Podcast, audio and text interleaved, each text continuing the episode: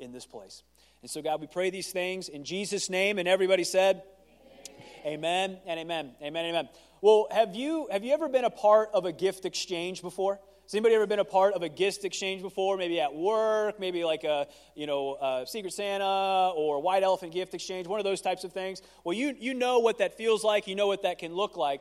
Uh, one of my one of my favorite show TV shows of all time is this show called The Office.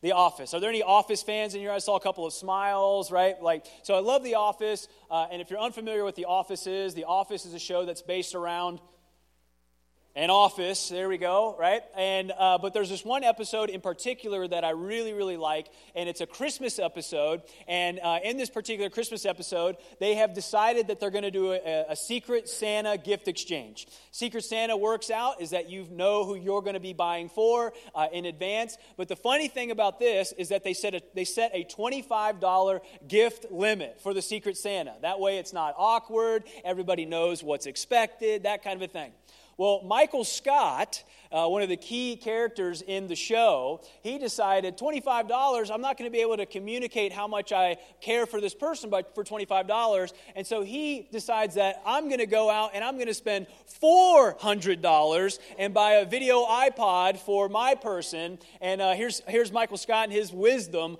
for us. He says, Presents are the best way to show someone how much you care. It's like this tangible thing that you can point to and say, Hey, man, I love you this many dollars worth, right? And so Michael just blows up their gift exchange and he makes it super awkward for everybody. But the funny thing about Michael Scott is that this is something that we can relate to. We've, we've all been, we've all had experiences, we've all uh, had these moments where we're in this kind of like gift exchange where we're, we're, we're trying to figure out what do I give to the other person. Like anybody here, have you ever started a new relationship? Say yes right? Anybody ever started a new relationship? And if you ever made the terrible decision of starting that relationship close to Christmas time, then you have to decide, man, like, what do I get this person at Christmas time that communicates to them that I care, but that I don't care too much and they think I'm a creep? right right and so you've had that experience before how about this uh, you're, you're, does anybody anybody ever have a neighbor that just brings over a random gift for you right they like they bring, they bring over something and you're like I wasn't planning on getting you anything, right? But now I got to run out and try and match what they've given me. Uh, or, of course, we've all had these different kinds of experiences or extended family when a package shows up and you're like, I haven't talked to them in years, and yet they got me a Christmas gift. What am I supposed to do about that? You see, that tension that we feel, I think, at this time of year when it comes to gift giving and gift exchanging, I think this is the tension that we feel at Christmas time when it comes to God. Because what Scripture tells us, what the story of Christmas is all about, is how God gave us one of the best gifts ever, and then we're left feeling like,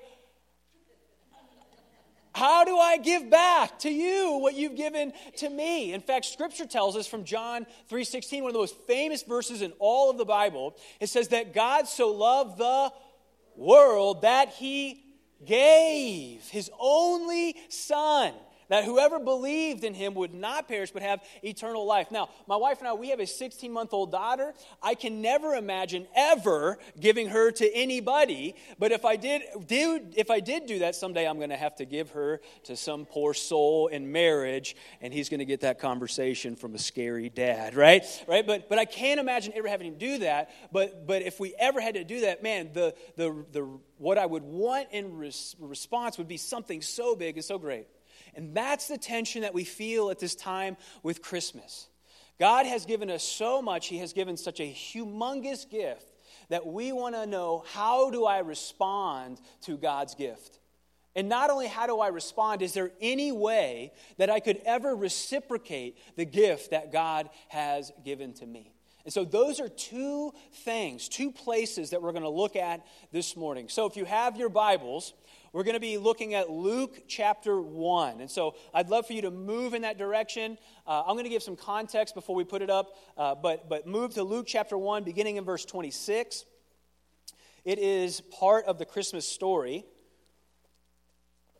And in this story, what would happen in Scripture is that anytime there was about to be something big that would happen, anytime there was about to be something special that would happen, Scripture does this thing where they would, uh, uh, it's called a birth narrative, where they would kind of give some background notes, they would kind of give uh, some behind the scenes stuff, so that when you got to the, the thing that was going to happen, the birth, it was like this big celebratory, uh, big, big occasion.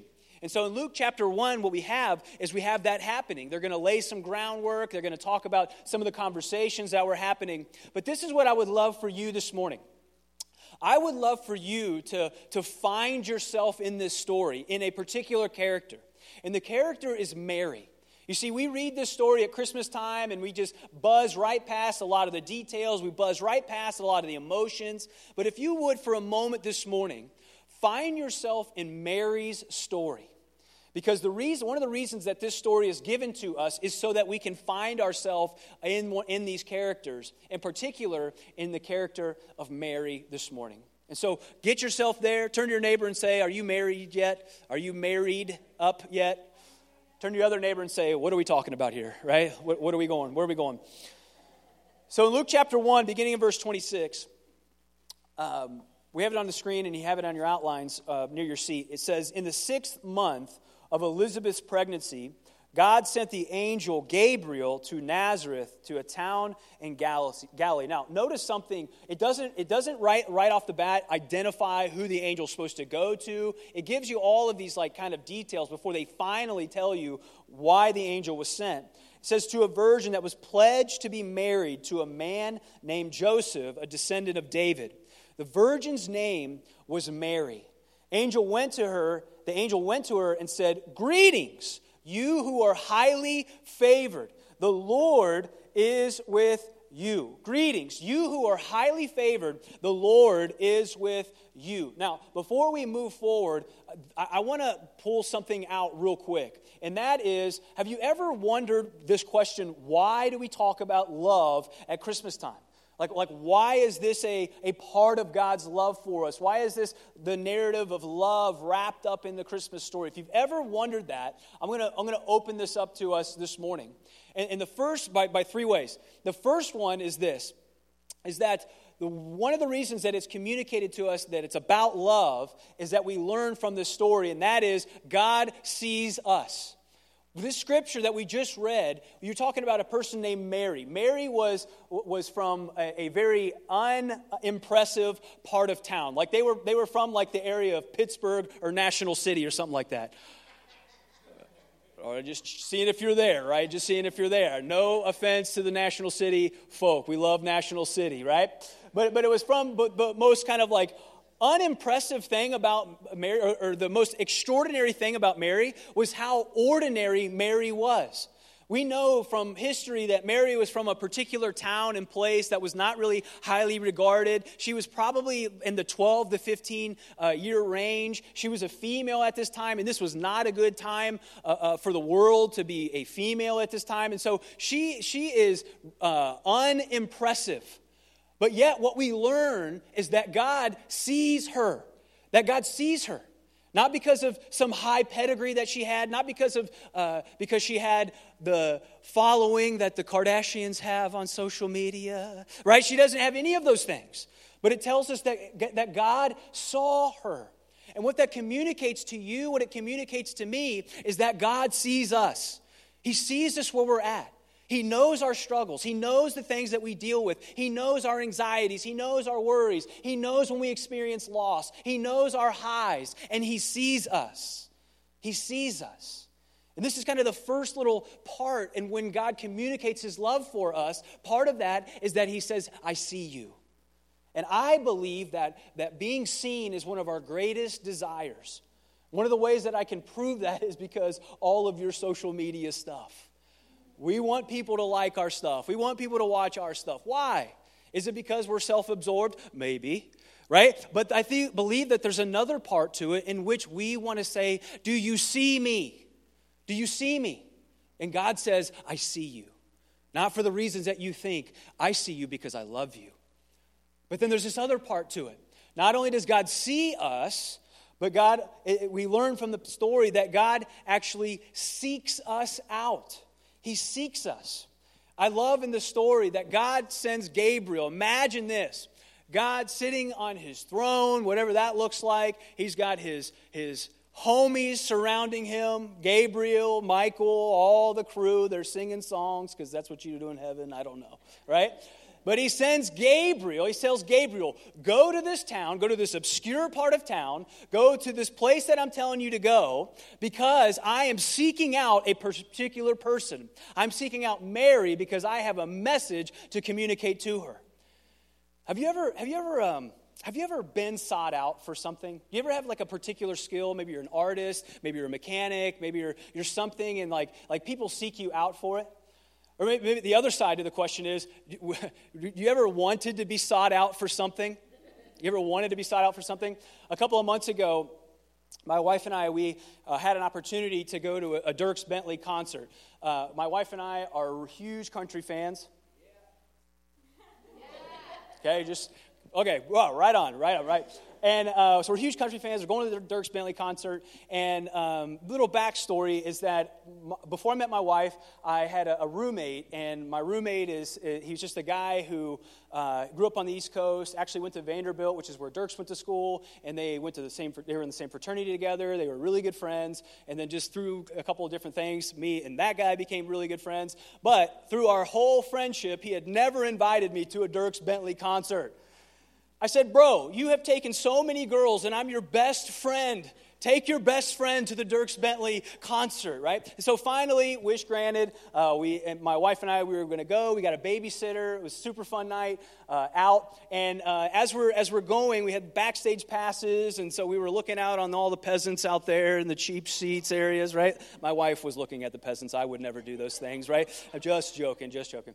But we're but we're hanging out backstage, and I just really wanted to meet Dierks. Like I, I wanted to meet him, shake his hand, all that kind of stuff. And so so we're there hanging out. There was a, an artist played, and then there was another artist. And while this other artist is playing, Dierks comes, he comes to the backstage area. He comes to the side where we're all hanging out. And when Dierks came out, it was like all of a sudden, all these people just showed up out of nowhere, right? It was like people crawling out of cases and everything. There was tons of people out there hanging out. And, and I just really wanted to meet him. And so I'm like hanging out and he's coming and he's like walking behind me. Now as much as i was trying to as much as i was like fanboying out I, I, was trying not to freak out because i didn't want Dierks to know a 35 year old man was like melting on the inside right? And so so Dierks is hanging out. He's coming and he's like kind of running out uh, to the side and that hair is just perfectly moving in the back. And I'm like, this is the coolest moment ever, right? And so we're hanging out, and he's like right behind me. And I, and I turn and I see him. He's literally standing right behind me, looking at, the, looking at the thing. And I thought in that moment, I thought in that moment, I thought my roommate has told Dierks how great I am. I thought my roommate has told Dierks how I'm a pastor and he's going to tap me on the shoulder and he's going to want to know about the mysteries of God and talk about Jesus and all of these things. And so, I, and I stood there in that moment. Never happened, by the way. But, but I believe that we all want to be sought out, right? We all want to be sought out. And here's the beautiful thing about the Christmas story and the Christmas message and why we say it's love because God sought us out. Not because of what we've done, not because of who we are, but rather God, just like He saw Mary and He sought Mary out, not because of who she was, but because of who God is. And he sought out Mary just like he seeks us out because he loves us. And God sees us, and then he got and God seeks us out because he wants to communicate his great love that he has for us. But that's not the only part. God then surprises us. You see, one of the cool things uh, about Christmas and when we give gifts, my wife is here, and one of the ways that I try to communicate my love for my wife is through giving gifts. Like, I, I want to surprise her, right? It's like I know we, we settled on a dollar amount, and, you know, I know that we try to communicate these things as much as possible because even married couples don't want to have awkward gift exchange moments, right? And we, Am I the only one on that one? Uh, okay, right? Moses, I need some advice after the service, right? But but I want to communicate her to, and I, so I want to surprise her. I, I want to give gifts that surprise her. And the same is true in this Christmas story. That God, when He gives gifts, not only does He see us and seek us, but He wants to surprise us. And boy, did He surprise Mary. Look what, look what it says in verse 31. It says, Not only, Mary, are you highly favored and that I'm with you, but check this out. You're going to conceive and give birth to a son, and you're going to name him Jesus. Turn to your neighbor and say, Surprise, right? He will be great, and he will be called the Son of the Most High. The Lord God will give him the throne of his father David. Now, pause there for a moment because we we uh, burst past this, this part and we don't realize how gigantic of a title that was. King David was an absolute rock star in the nation of Israel. And so he comes to this obscure little girl in this obscure part of town and says, You are highly favored. I am with you. You're going to conceive and you're going to bear a son and you're going to call him Jesus and he is going to be the son of the most high God. King David, that guy that we've talked about, that guy that you know about, that guy that all the stories are written about, you are going to be a part of that story. You see, God shows up and he sees us and he seeks us and then he surprises us with this surprisingly good news. And that is why we say it's love at Christmas time. But the beautiful thing about this is that not only does God do that for Mary, God does it for us.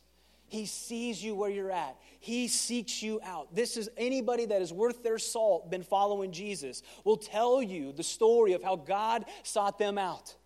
That you were lost in your sin. You were lost with no hope. And what happened? Somebody showed up and invited you to church.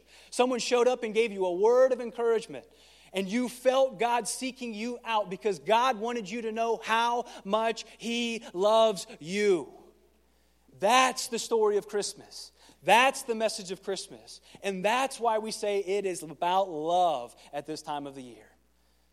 Because God is after us. Now, that being said, again, you're like, Pastor, did you not remember the part where you talked about awkward gift exchange moment, right? It's like it's bad enough we know that God gave his only son in John 3:16, but now you're just pouring it on, pouring it on. How do we respond to God's love? How do we respond to God's love? And the second part of that question, then how could we ever reciprocate God's love? Well, let's look at the story. And here's the whole point is that God's love has been initiated regardless of who we are and regardless of who we've been. That God did these things long before you were around, long before I was around, long before all the bad stuff that we've done. God said, Doesn't matter, I'm pouring out my love on you, for you. And the question then is how do we respond? How do we reciprocate the love that God has already initiated? And I want us to see something because Mary's, Mary's response is just classic.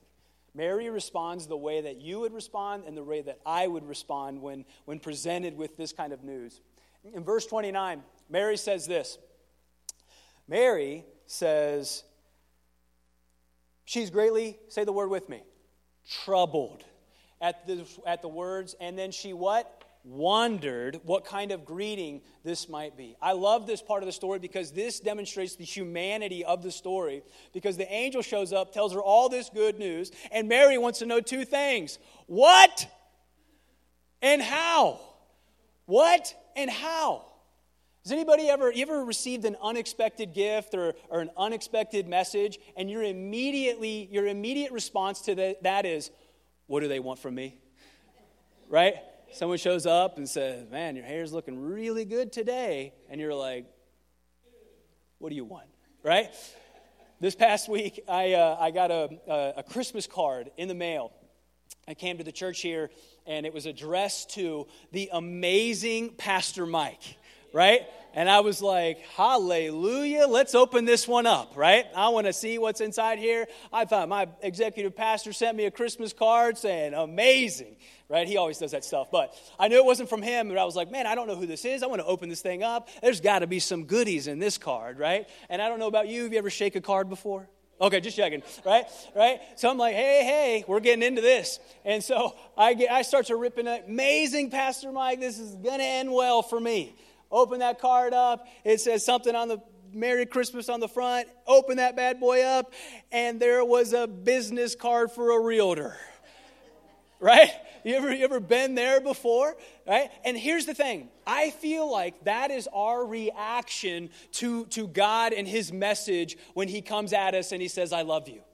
I, I think that what, we, what ends up happening is we, we, we hear a message about God is love, and not only God is love, but God has love for us, and He's demonstrated that by giving us His Son Jesus. And then our kind of natural response is to ask, Well, what do you want from me? And Mary says this when he, she hears it. I love this part. And you got to love Mary in the story. She, she's greatly troubled at the words because she knows there has to be some sort of string attached. There has to be some sort of implication. And she wants to know what. The other part is that she wants to know how. And, and the reason she wants to know how is a very legitimate reason. Look at verse 34. In verse 34, Mary says, How will this be? Since I am a virgin, turn to your neighbor and say, That's a legitimate question, right? That is a legitimate question. A legitimate question. And I was uh, talking with somebody uh, after the 9 a.m. service, and they wanted me to explain to their son what a virgin is. I said, Dad can explain that on the long ride home, right? You can explain that. But she has a legitimate question. She has a legitimate question. She wants to know what, and not only that part, she's thinking, God, how could this happen? How could this be? Now, don't miss this part. Don't miss this part because we ask God the same questions. When God tells us what He has done for us, when God not only tells us, when He demonstrates it, when we hear a message like we're hearing this morning, we want to know what, but we also want to know how. How could it be? Don't you know who I've been? Don't you remember spring break 10 years ago? Like, don't you remember those bad parts of my life? How could this be? And you get this twisted, this part right here. You believe that your bad is greater than God's good. But you need to get that twisted. You need to know that God's good is greater than your bad. Anything that you have done in your life, God's good is greater than your bad all the stuff, all the lies, all the things that we've done to other people, all of those things, what God says is, My good is greater than your bad. That's the message of Christmas. That's the message of love. And, and, this is where, and this is why we don't receive a message like we're receiving this morning. Put this up, please, for me. It's because it's, the reason it's hard for us to receive Jesus isn't because of how bad we are, rather, it's because of how good God is toward us. Scripture tells us that it is God's kindness that leads us to repentance. God could have shown up and said, Turn or burn. God could have showed up and said, I am dropping the hammer on you. But rather, He shows up with a message of love. Now, is there a time, is there going to be a season in which all the wrongs are going to be made right? Yes. And that's what Christmas, what it teaches us is that there will be a second advent. There will be a time when Jesus comes again. But until that point, the door is wide open. God has a giant open front door. And that is a door of his love. So, how do we respond to this? Rather than asking the question, what and how, I want to give you a different way to respond. And what's beautiful about this story is that Mary, although she's so special because she becomes the, the mother of Jesus, Mary's part in the story is super important for followers of Christ because it teaches us how we should appropriately, appropriately respond to the message that God gives us. Because look what Mary, look what happens with Mary. Not only does she ask her questions and she's troubled, which, by the way, the angel did not reprimand her for asking questions. God did not drop lightning on her head because she wondered how this was going to happen. That is perfectly fine. But you got to get over that hump and you got to get to this point where Mary says this, I believe in verse 38. She says, I am the Lord's servant. May your word to me be fulfilled. You see, this is how we receive the message of Christmas. This is how we receive the message of love. Is that all the stuff, after we get over all the mind blocks, we get to a point where we say, May your word to me be fulfilled. Another way to translate that, another way to look at this is this is that the greatest gift we can give God is a surrendered heart. When you surrender your heart to God, that's how you receive His love, and that is how you reciprocate the gift that He has given you. A surrendered heart. It's always about surrender. It's always about surrender. A surrendered heart says, I hear you, God. When we talk about the different things, I hear you, God. Yes, God, I'm moving in that direction. But I want to give you a couple of things this morning as I end my time, and I want to give you some, some handles that you can take this home because, because I believe this is key not only to your Christmas, but to this, this season, but also to your walk with Jesus. Is it, is it a surrendered heart? And hear, hear this part too is that I believe that there are times in people's life when you make that decision and everything is surrendered right? The light comes on, and anything that is yours now belongs to God. I've seen that, and that happens. But what I also believe, because it's been true in my life, is that there are these, there's these points in, of surrender, right? Where we get to a point and we surrender, and another point and we surrender. But the more we do this, the more that we get in a practice of surrender, it becomes easier to surrender to what God has for us. And the other part, on the other side of surrender, is always good. Always good. Because God promises good to those that follow Him. But very quickly, a couple of steps of surrender. Uh, put this up for me, what this could look like. And, and as you're thinking about this, I believe that God is communicating to you one of these steps. But the first one is this follow God's lead without knowing where He's leading. You see, I think there's a lot of us in the room, myself uh, included, where we say, God, I will follow you to the ends of the earth, to Johannesburg, South Africa. Yeah. Right? We tell God, I'll, I'll, I'll go wherever you want me to go. But what do we want to know? Where are we going? Right? And here's how God responds to you. You want to know? Here it is.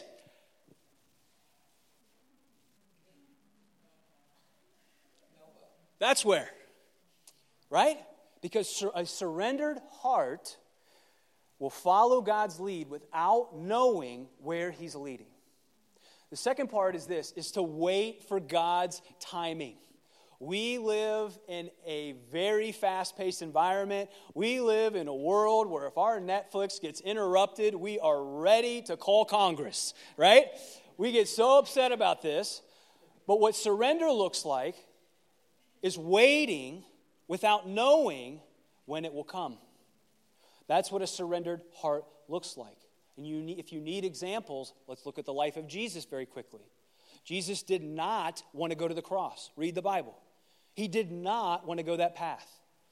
But what does he tell his father? Not my will to be done, but your will. You see, the whole game is surrender. It's surrender. Expect the miracle without knowing how God will provide. I got zero amens on that one right? We want to we want to say, okay, gave my tithe money on Sunday, miracles should show up like the Amazon packages, right? it doesn't work that way. But can I tell you something that God is working all along the way? He is working all along the way. He is in process. He's working on your heart. He's working on the hearts of those around you. And this is the part, this is why we can surrender, is because God is ultimately good. That's why you can surrender. Because God not only talks about being good, He sent His Son into the world to show us the goodness that He has for those who are in Christ Jesus. And fourth is this trust God's processes without knowing the outcome. Right? We, we want to go to the CrossFit and know it's going to take 10 weeks for me to get abs that look like Bradley Cooper. Right? and it doesn't work like this. That's not surrender. What that is, is that's a transaction. But what surrender looks like is trusting that God is at work without knowing the outcome. And can I tell you something? Whether it happens in this life or in your child's life, God is still at work. I was reading recently about prayers and, and how prayers have no, um, they have no time, uh, they're, they're not bound by time. Meaning that the prayers you pray for your children, the prayers that you pray for some future, it, it, they don't expire when you expire. They're eternal. See, again, all evidence and reasons why God invites us into the, to a lifestyle of surrender with Him. Because He is good, because He is at work, He is moving in your life. And so I invite you to surrender. Now, this morning, as we kind of end our time, this is why, this is why I want to invite you into this time of surrender, this moment of surrender. It's because I believe that God has good things for God's people.